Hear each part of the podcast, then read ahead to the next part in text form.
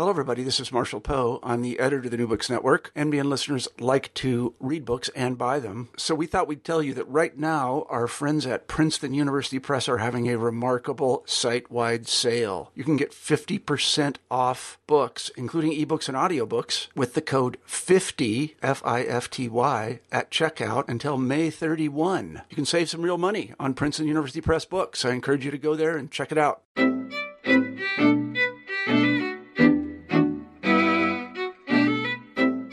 Welcome back to New Books in Jewish Studies. I'm your host, Max Kaiser. We have a great show for you today. With us today, we have Gerben Zaagsma. He's a senior researcher at the Center for Contemporary and Digital History at the University of Luxembourg. He's here to talk to us about his new book, Jewish Volunteers, the International Brigades, and the Spanish Civil War, published this year by Bloomsbury. Uh, thank you very much for being with us. Thank you very much for having me on your show. Fantastic. So, um, first off, can you just tell us a little bit about how you came to write this book? So the book actually has quite a long history. I was about 15 years ago studying um, Yiddish in London at the School of Oriental and African Studies. And I followed a class called Yiddish for Historians as well at the time at UCL with uh, Helen Beer. And during one of those classes, we actually discussed uh, Yizkor books, so Jewish memorial books. And one of the students in that class had actually taken a look at one of those books and sort of explained what she uh, what she found during the class. And uh, she mentioned that there was actually a little article in the Yizkor book from Belchatov on a Jewish volunteer from that city who had gone to fight in Spain and joined the international brigades. And um, I remember Helen, my my my teacher, um, mentioning that that was actually such an interesting topic and that she had come across quite a lot of material in the Yiddish press as well about that. And right at that moment, I was actually looking for a topic to write my MA thesis about for the MA in Yiddish studies that I was doing. Uh, and somehow the, the topic stuck to my mind. Um, I discovered that the SOAS library the, the School of Oriental and African Studies library had a couple of memoirs in Yiddish from volunteers who had fought in the uh, in the brigades. So I had enough Yiddish material to work with, and that's sort of how it took off. Um, I wrote a little thesis on the Botwin Company, which I'm sure we're going to talk about a little bit more. A Jewish military unit that was formed within the brigades. Um, eventually, I turned that uh, thesis into a much bigger PhD. Um, that I wrote at the European University Institute in Florence in Italy. And then eventually that PhD turned into the book that is there now. But again, that book is actually a complete major reworking of uh, of the thesis, especially because there was a lot of archival material that I didn't have access to when uh, when I wrote it. So yeah, it, it started more than 15 years ago, and uh, and here we are with the book. That's brilliant. Um, well, congratulations on it finally coming to um, fruition 15 years later. Um, so let's dive into the book. Um, sort of tell us about, uh, give us an introduction um, to this topic. So tell us about the Spanish Civil War, the creation of the international brigades, and who the Jewish volunteers were um, who became part of the international brigades, and also how that related to uh, the Jewish migrant communists of Paris um, in yeah, the 30s. Yeah. So, very broadly speaking, uh, the Spanish Civil War starts in July 1936 when a group of army officers uh, rebels against the um, the democratically elected Popular Go- uh, Popular Front government of Spain at that time. Um, what happens next is that you get uh, a civil war in Spain that very soon attracts a lot of international attention and support. Hitler and Mussolini uh, support the uh, the Spanish rebels, which are soon headed by uh, General Francisco Franco, and um, the the Spanish government is basically aided by actually only by the Soviet Union and Mexico in material terms, while most European nations uh, adhere to the so-called non-intervention pact. So they don't really support that conflict. But this is, of course, 1930s Europe. So very soon, this is actually also because of Hitler and Mussolini support for the Spanish rebels. This turns into a major international uh, important conflict that pits, so to speak, um, in, in the parlance of that day, democracy against fascism. So it become, becomes one of the defining conflicts in 1930s um, Europe. Within that context, at one point, the uh, Communist International decides to uh, start recruiting for a volunteer army to support the Spanish government, and that army becomes the International Brigades um, that first appear on the Spanish battlefields in late October 1936. Um, so basically, the and the, the Communist International sort of took the initiative and created that army, but many people who joined were not necessarily communists. It attracted a lot of support from the left in general. Um, so what you have there is then um, a huge uh, uh, multinational army with at least 35,000 volunteers coming from more than 50 countries um, that fight in the brigades over the course of the of the, of the Spanish Civil War. Um, among those, we find a lot of volunteers who had uh, a Jewish background. That doesn't necessarily mean that they identified as Jewish primarily. A lot of them were communists or socialists, um, and and and and would had a had a leftist uh, identity in the first place. Um, but what you also see is that within those brigades, at one point, uh, a Jewish military unit is created, a small Jewish military unit, and that's called the Botwin Company, named after Naftali Botwin, who was a Polish Jewish communist who had been um, tried and executed in uh, in Poland in 1925. Um, after he had uh, murdered on instigation of the Polish Communist Party uh, a police infiltrator in the ranks of the party. And Botwin had become somewhat of a martyr for the, the communist cause in Poland in the interwar period, but also for a lot of Jewish youngsters who were attracted to the uh, to the Communist Party then, and that party was one of the few who was actually actively combating anti-Semitism in Poland at the time.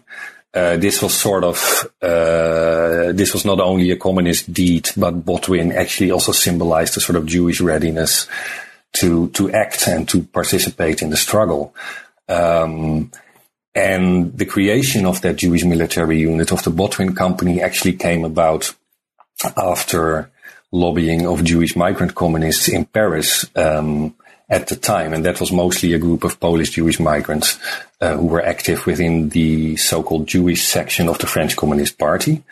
Um, so then the question, of course, becomes why um, why does a group of of migrant communists, Jewish communists in in France, um, is interested in creating a Jewish symbol on the Spanish battlefields? And that is basically one of the big questions uh, that the book then revolves about.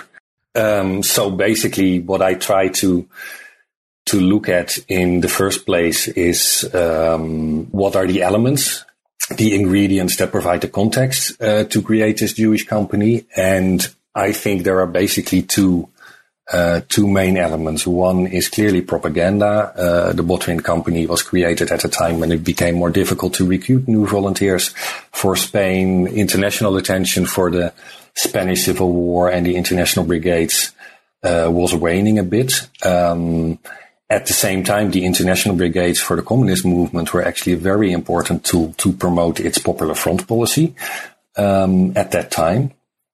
Um, so that was one element. Having a Jewish company made it simply easier for Jewish communists in Paris to sort of uh, uh, gain support for the conflict among Jewish migrants in France um, and also to sort of help support uh, its own effort to establish a Jewish popular front um, on the streets of, of, of, Paris among Jewish migrants. Um, but there was another element that I think was very crucial.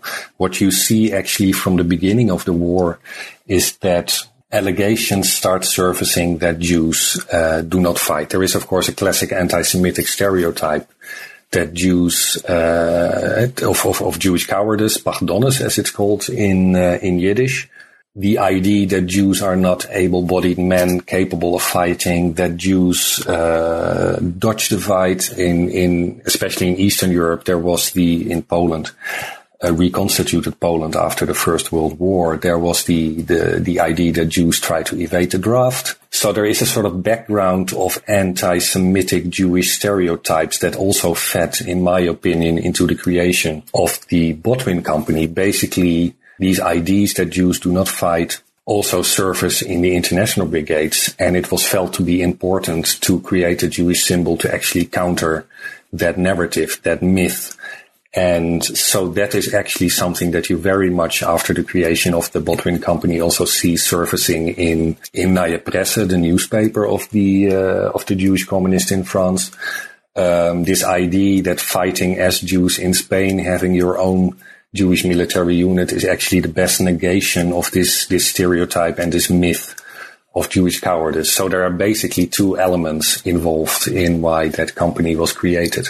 So that's what I sort of try to elaborate on in the, in the book. So yeah, in the next section, you turn to an examination of um, the representations of Jewish volunteers in the um, Parisian Yiddish press. So you mm-hmm. mentioned um, Neue Presse. Tell us a bit more about um, about this press uh, and about the different news um, Yiddish newspapers of the time, um, and how uh, and about the representations of the Jewish volunteers in the yeah. So basically, in 1930s Paris, um, France, you have two uh, two major Yiddish daily newspapers. One newspaper is called Neue Presse, uh, which is the the newspaper of the Jewish section of the French Communist Party. Um, that section was actually dissolved in uh, early on in in March 1937, um, but it remains the uh, the an important Yiddish daily newspaper. So that was clearly a newspaper, of course, with a communist imprint. And then on the other hand, you have uh, a newspaper called Pariser Haynt, which was sort of an offshoot of the Warsaw Yiddish newspaper Haynt, created by the same person, Shmuel Yatzkan. That was actually not a party affiliated newspaper, but it sort of had a moderate labor Zionist stance. So those are basically, um, broadly speaking, those those are the two main competitors on the daily newspaper market. And then in addition, you have a whole array of smaller Yiddish newspapers. The Bund publishes uh, irregularly a magazine called Unsere Stimme that I also looked at a little bit. Um, so what what I wanted to do after sort of talking in the book about why the Botwin Company was established is have a closer look at how do actually these Jewish communists in Paris write about Jewish volunteers and the Botwin Company and what that also says about their local political strategies. So how does that sort of these representations of Jewish volunteers, the ways in which they write about them actually reflect their local political interests and strategies. Um, and from a sort of methodological perspective, uh, this is of course a classic case of the advantage of doing then, um, on comparative analysis. So if you want to find out what is really specific about Jewish communists and how they write in their newspaper, um, you can only really find that out if you compare it to another non-communist newspaper. So what I did was take these two daily Yiddish newspapers, Neue Presse and Pariser Haynt, and then got out, uh, analyzed everything they wrote about uh, about Jewish volunteers, specifically with a view to figure out what was so specific about the Jewish communist position. And again, there you have these two elements that I talked about earlier. Um, there is a propagandistic element, um, the struggle of Jewish volunteers that then comes to be symbolized by the Botwin Company after December 1937 is a very good way to um, to to advertise, if you will, the um, the Spanish Civil War, the struggle of the international brigades to its own migrant audience. Uh, on the other hand, what you also see very consistently is this element of um, of Jewish volunteers and of those soldiers in the Botwin Company um, actually countering that myth of um, of Jewish cowardice. But that representation is actually more broadly tied into to local political strategies. So what you have at that time in France is a situation where there is a rise in xenophobia and anti-Semitism. There's also uh, a switch in government in um, April 1938. The second government of Leon Blum actually falls. Uh, there is a new government headed by Edouard Daladier who start introducing decree laws that increase the pressure on migrants, uh, particularly non-naturalized migrants that risk being sent back um, to their countries of origin. In within among Jewish migrants in Paris at that time, this creates a huge uh, pressure, a lot of anxiety. Um, so Jewish communists actually try to, uh, as a reaction to that, uh, and as part, of course, of general communist strategy at that time, try to create uh, a popular front locally and try to promote, as they call it, unity on the Jewish streets. And as I said earlier, the international brigades were quite an important tool to, to achieve that for the communist movement in general. Jewish communists tried to sort of implement that locally on the, on, on, on the Yiddish Gas, the Jewish street. Um, and basically within that, that broader context, what you see is that this struggle of Jewish volunteers and the Botwin Company becomes a way to, to, to say to Jewish migrants, like only if we act as Jews, if we actively participate in the trade unions, if we actively stand up for our rights, um, we can secure our place uh, in France. So in a way, um, this this participation of Jewish volunteers um, of the Botwin Company um, is sort of held up to held up to to Jewish migrants in France uh, as a model of action that can be emulated by Jewish migrants in France. And so you see that in a lot of propaganda uh, to defend Jewish migrant rights, in a lot of propaganda um, and efforts to create unity on uh, among Jewish migrants in Paris. Um, these Jewish communists actually used Jewish volunteers that fight in Spain and use the, the, the symbol of the Botwin Company to promote that much more local, uh, local policy. So that is sort of broadly speaking what you what you get. If you contrast that with uh, Pariser Haynt, the other Yiddish daily newspaper, you indeed see that for them the international brigades and the fight of Jewish volunteers is actually much uh, much less important. In Pariser Haynt, what's actually more important is what the the Arab Jewish fighting at the time that is going on in Palestine, Mandate Palestine um, but also the fate of Jews, um, the Jewish community in Poland, um, what's going on in Germany, of course. Um, so there is a very, very clear difference um, in that sense between those two Yiddish newspapers and what they actually think is important about that participation of Jewish volunteers. Great. So, in the next part of the book, you discuss the memorialization of the Jewish volunteers uh, in the Yiddish press after the Holocaust, um, after World War II. Um, firstly, tell us about where the Jewish volunteers uh, in the Spanish Civil War ended up after the war, um, and then also how their participation in the uh, Civil War was first commemorated uh, in the Yiddish press of the 50s. Yeah. So what you see um, after the international brigades are dissolved, a lot of the soldiers that cannot be repatriated um, to their countries of origin, that includes Poland, Germany, etc., uh, end up in internment camps in the south of France. And then uh, camps like Gurs, like Saint-Cyprien, Argelès. And from those camps, some of these volunteers are actually transferred to North Africa, French North Africa at the time. And from there, you have a variety of trajectories. So some of these volunteers via the French camps managed to get back to Eastern Europe and actually participate in Jewish resistance movements there or the general resistance, uh, even participate in the liberation of Poland. Excuse me. Um, what you also see is that a number of volunteers who stay in France in the internment camps there actually uh, manage to enter the French uh, resistance.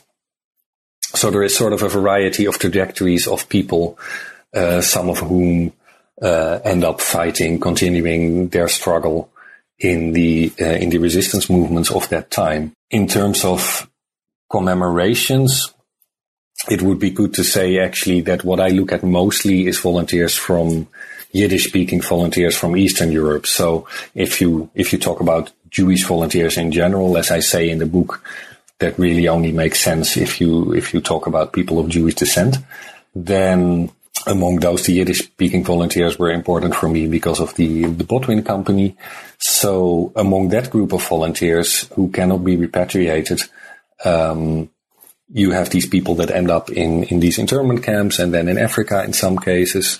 Uh, in terms of commemorations, of course, the uh, the Spanish Civil War and the International Brigades remain one of the key events for communists uh, on the commemorative calendar, so to speak. So, of course, what you see in the post-war communist press, not only, for example, in Poland, but also in the United States and elsewhere, is that on regular occasions, the anniversary of the war or the anniversary of the creation of the International Brigades you see articles about uh, about the international brigades. In the Jewish case, you of course see articles that deal with the creation of the Botwin Company. So what I did in the book is look a bit at how uh, the newspaper Volksstimme, uh, communist newspaper in Poland after the war, was dealing with the international brigades and the presence of Jewish volunteers there and the Botwin Company. And what you see is that it's sort of like a double narrative. On the one hand, it's of course a very communist narrative. So the whole idea that the international brigades were sort of an international brotherhood of men fighting united against fascism. Um, they maintain that, and that is, of course, the, the, the standard communist version of events. But what I also looked at and what you also see is that references start popping up to, for example, the Warsaw Ghetto uprising, to Jewish resistance in Poland during the war. So in that communist newspaper in Volksstimme, you sort of see that it's both this sort of communist version of the international brigades that is maintained, but at the same time, a sort of tentative genealogy is established between the participation of Jewish volunteers in the international brigades and Jewish resistance during the Second World War. And that theme is actually something that then in the decades following the war becomes in the end the sort of dominant uh, narrative. So in the Yiddish context, it's for example especially picked up by a journalist called Samuel Shneiderman. Uh, was quite a towering figure in the Yiddish press at that time and who wrote a lot, for example, for Vorwärts. And he really picks up um, that idea that Jewish participation in the brigades is important because it sort of constituted the first form of Jewish resistance against fascism, uh, against Nazism, against Hitler, and so on. And of course, Shneiderman was not writing for the communist press, so he was also free to to to to give his own opinion on what the international brigades actually were. He didn't care too much about that.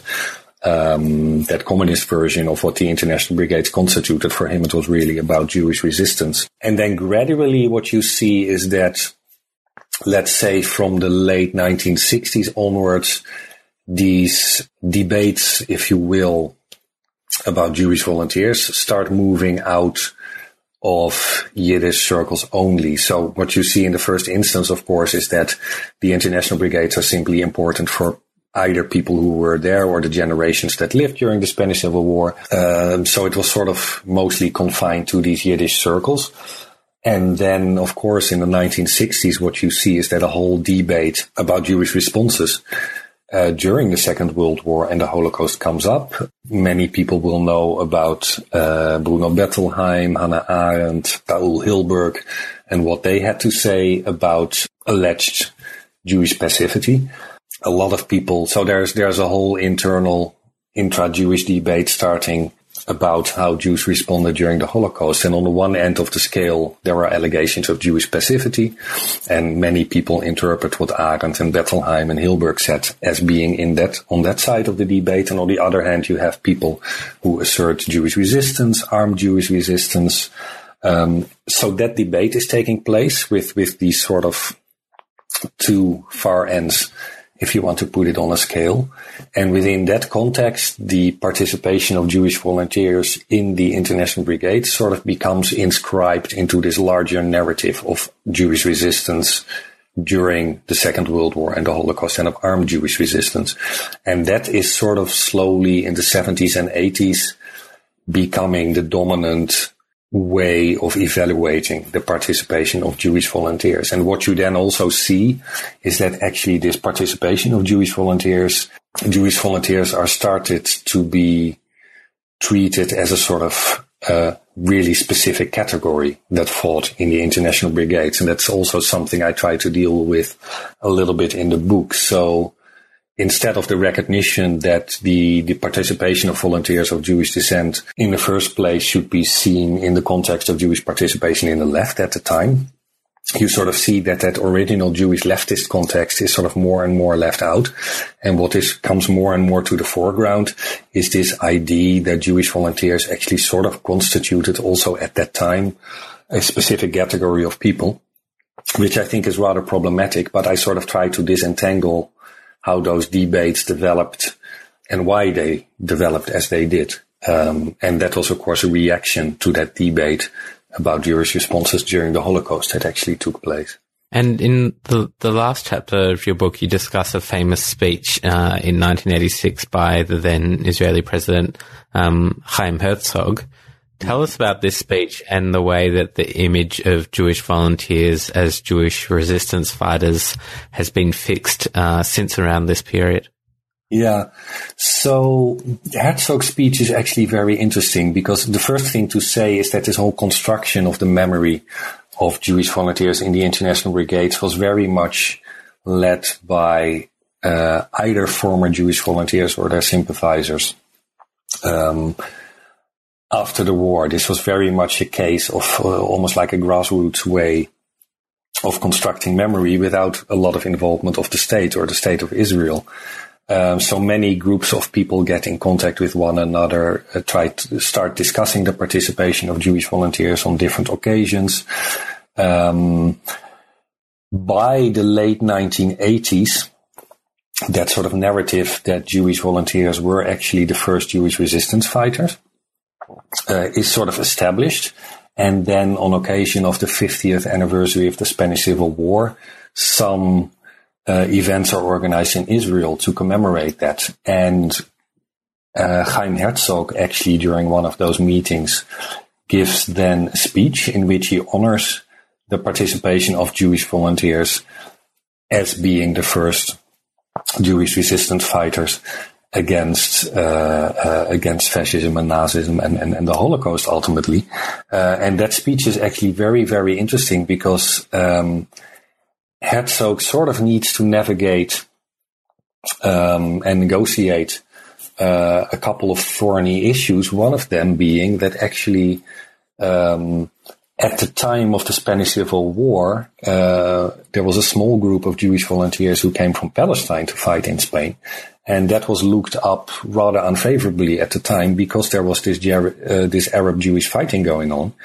Um, and as the saying went, those Jewish volunteers who actually uh, went to fight in Spain choose Madrid above Hanita, and Hanita was was was a settler outpost um, that sort of symbolized this Jewish Arab fighting. So basically, the narrative at the time was that those those Jews, those Jewish volunteers who left for Spain, were actually abandoning the fight in Mandate Palestine at the time. This is something that Herzog completely ignores in the speech. Um, but what he does do is actually tie this struggle um, of Jewish volunteers in the international brigades to a much broader uh, narrative about Israel fighting terrorism. So, sort of the idea is that those Jewish volunteers who fought in Spain were actually fighting uh, the then variant of, of, of terrorism, fascism, uh, in Spain. And he basically ties that to Israel's struggle against uh, terrorism at his time. So he sort of tries to establish a sort of genealogy in that sense, where he inscribes this this this struggle of Jewish volunteers in a much broader national narrative in a way, and he sort of links their participation to to Jewish national interest.